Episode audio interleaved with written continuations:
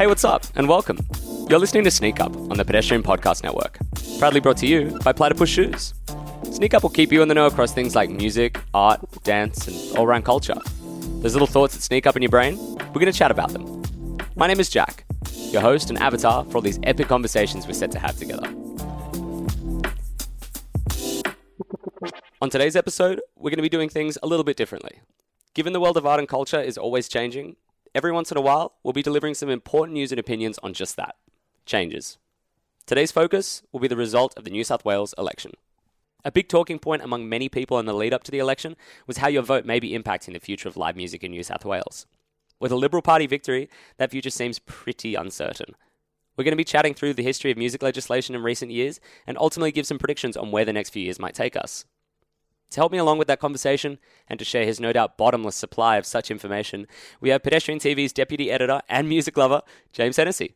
James, thanks so much for coming on. Hello. Thank you for that incredible intro. So a big part of the discussion around the election, at least among people with like a very keen interest in it, was how different parties were going to be impacting legislations that greatly impact how live music is enjoyed within the state of New South Wales. It's Yep. Been a big issue for a very long time, and while it is a big issue, I would like to begin this particular episode by acknowledging that for many, there are issues which are far more crucial and important than music. We know that it's very fair. However, given that this podcast is dedicated to culture, today's discussion of the election is going to be skewed in that direction. Totally. But I guess probably the easiest way for us to start this would be to sort of get an idea of where we stand and get a bit of history on the sort of different pieces of legislation that have affected us in this way. Yep, totally. Um, so there's a, obviously a, a, a lot of things that have sort of gotten us to this point um, in the sort of New South Wales and Sydney regime around regulating music, regulating culture, regulating nightlife.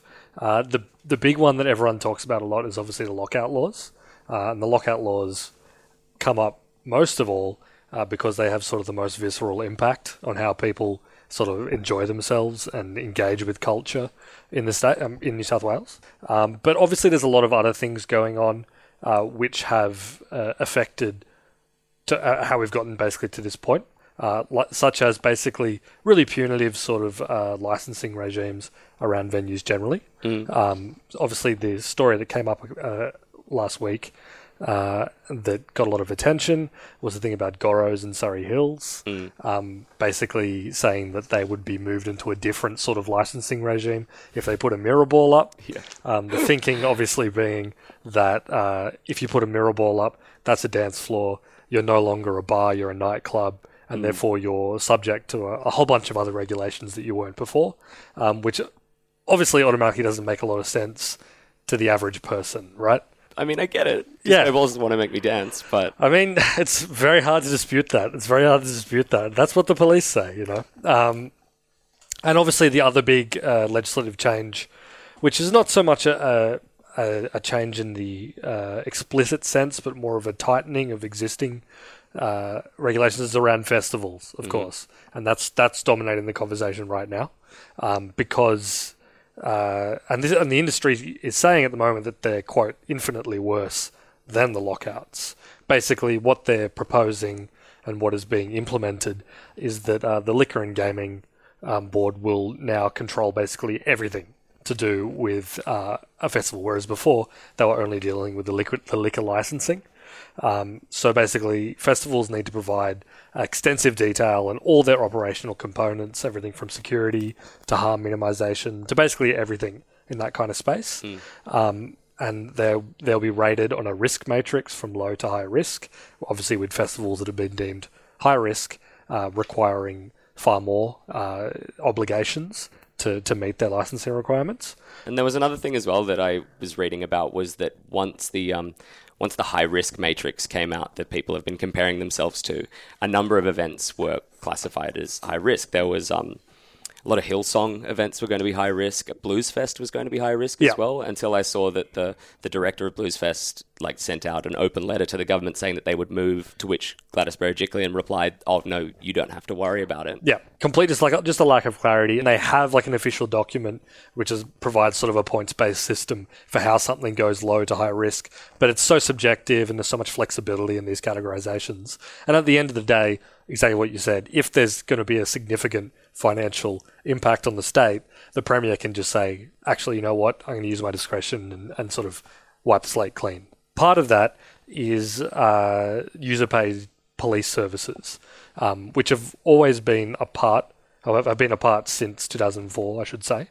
Um, and just to clarify what they are, because a lot of people don't necessarily understand user paid policing, is that if the police are overseeing security um, or any kind of enforcement on the grounds of a festival, um, obviously supplementing the security that the festival is paying for, then those the venues pay a fee, which at the moment basically adds up to about $127 per hour per police officer, um, plus other charges for different equipment and support staff and things like that.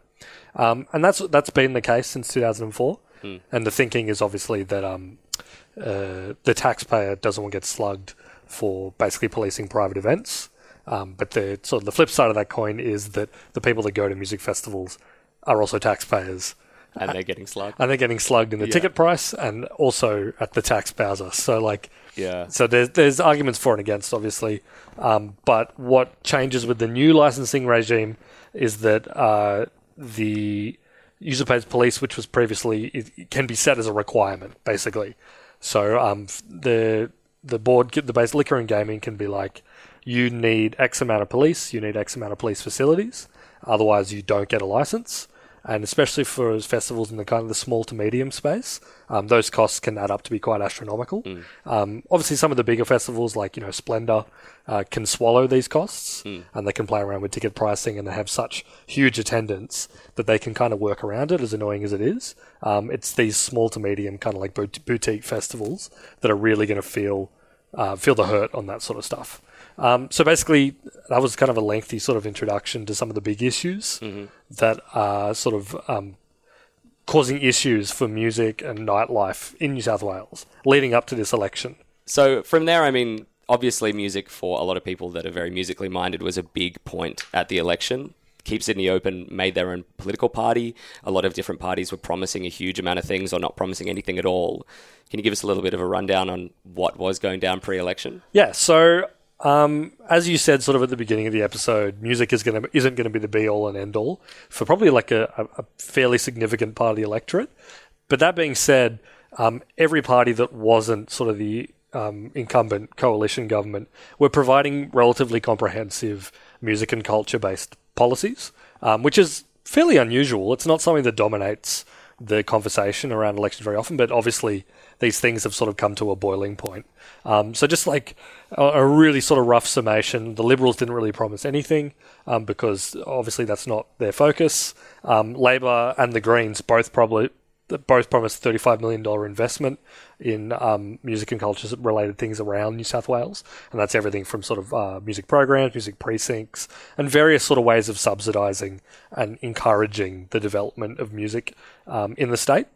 Uh, of the, the Greens went a little bit further on that front. They were actually calling for the lockout laws to be ended altogether, um, whereas Labor did stop just short of promising that. Um, and the Greens also promised to uh, focus on weaning the country, the state, sorry, weaning the state off uh, the influence of pokers and poker, poker machines and pokies. Um, that's obviously been a bit of an issue for a very long time in terms of music. Um, we can look back a very long time to seeing poker machines replacing music performance spaces in New South Wales and Sydney venues. Um, that's something that long precedes most of these conversations. Um, and then, of course, yes, Keep Sydney Open, who had um, built up quite a, a strong amount of goodwill in this space in campaigning from the perspective of young of young Sydney siders to uh, open the city back up. Obviously, um, then tried to turn that into something with actual legislative heft by forming their own political party. Um, now, obviously, we've now looking back on the election on Saturday. Um, the conversation at the moment is: did their party um, detract from the votes of uh, other parties that were offering movement in on music and cultural related uh, subjects, like Labor and the Greens? Um, again, doesn't seem like they really move the needle that much, but it's a conversation worth having.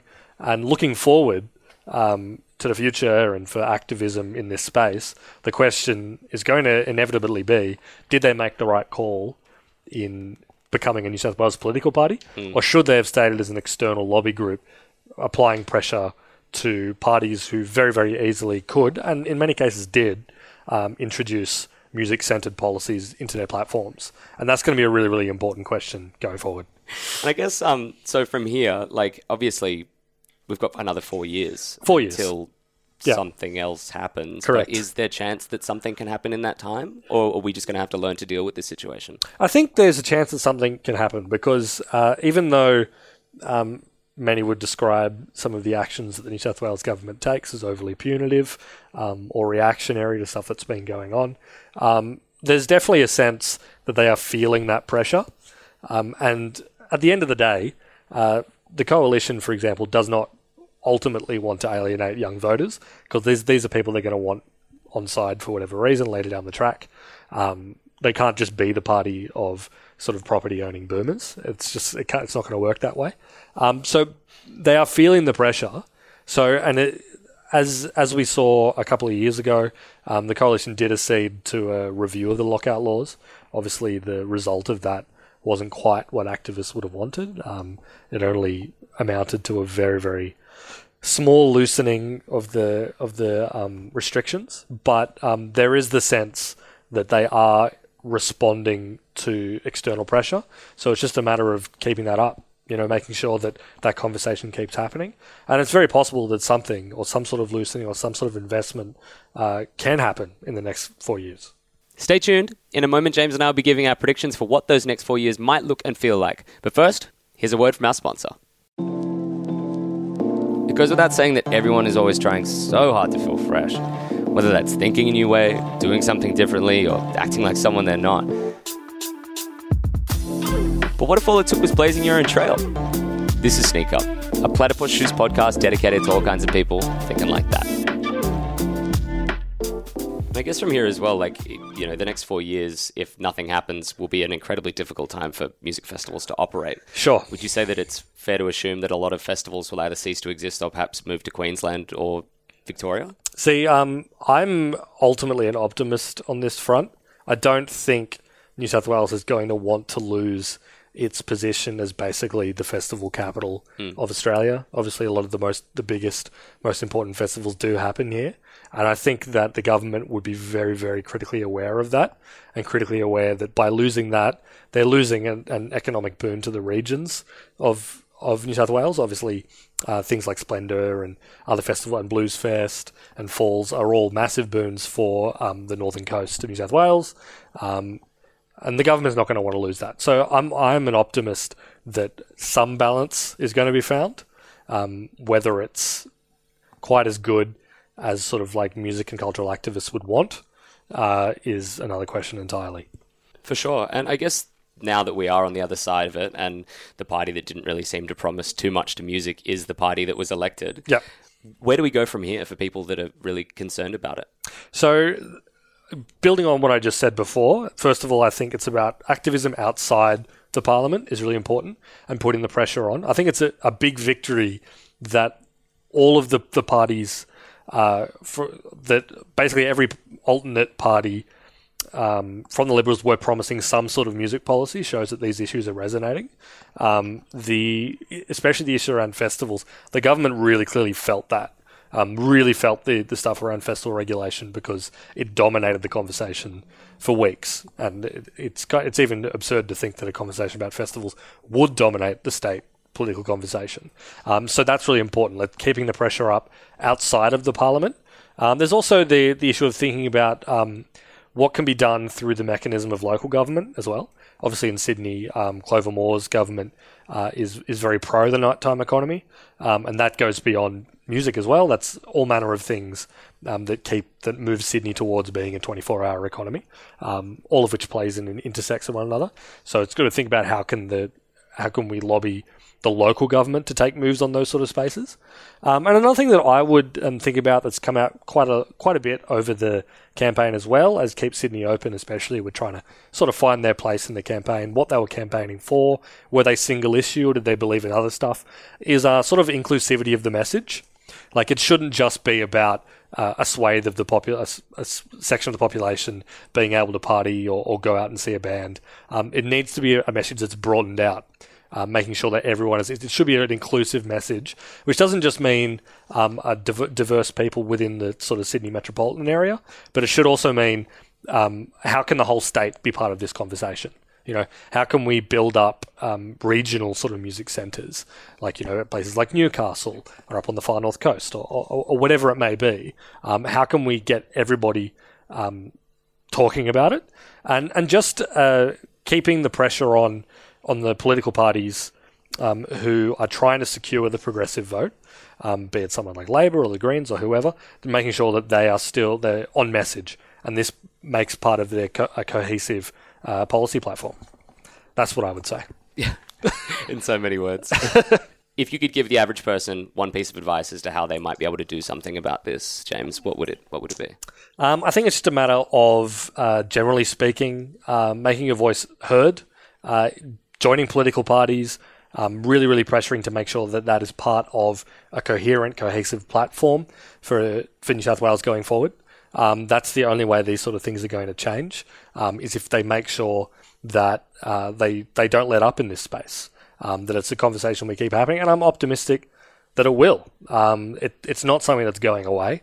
Um, people aren't going to give up and sort of allow New South Wales to become, as you describe, a cultural wasteland.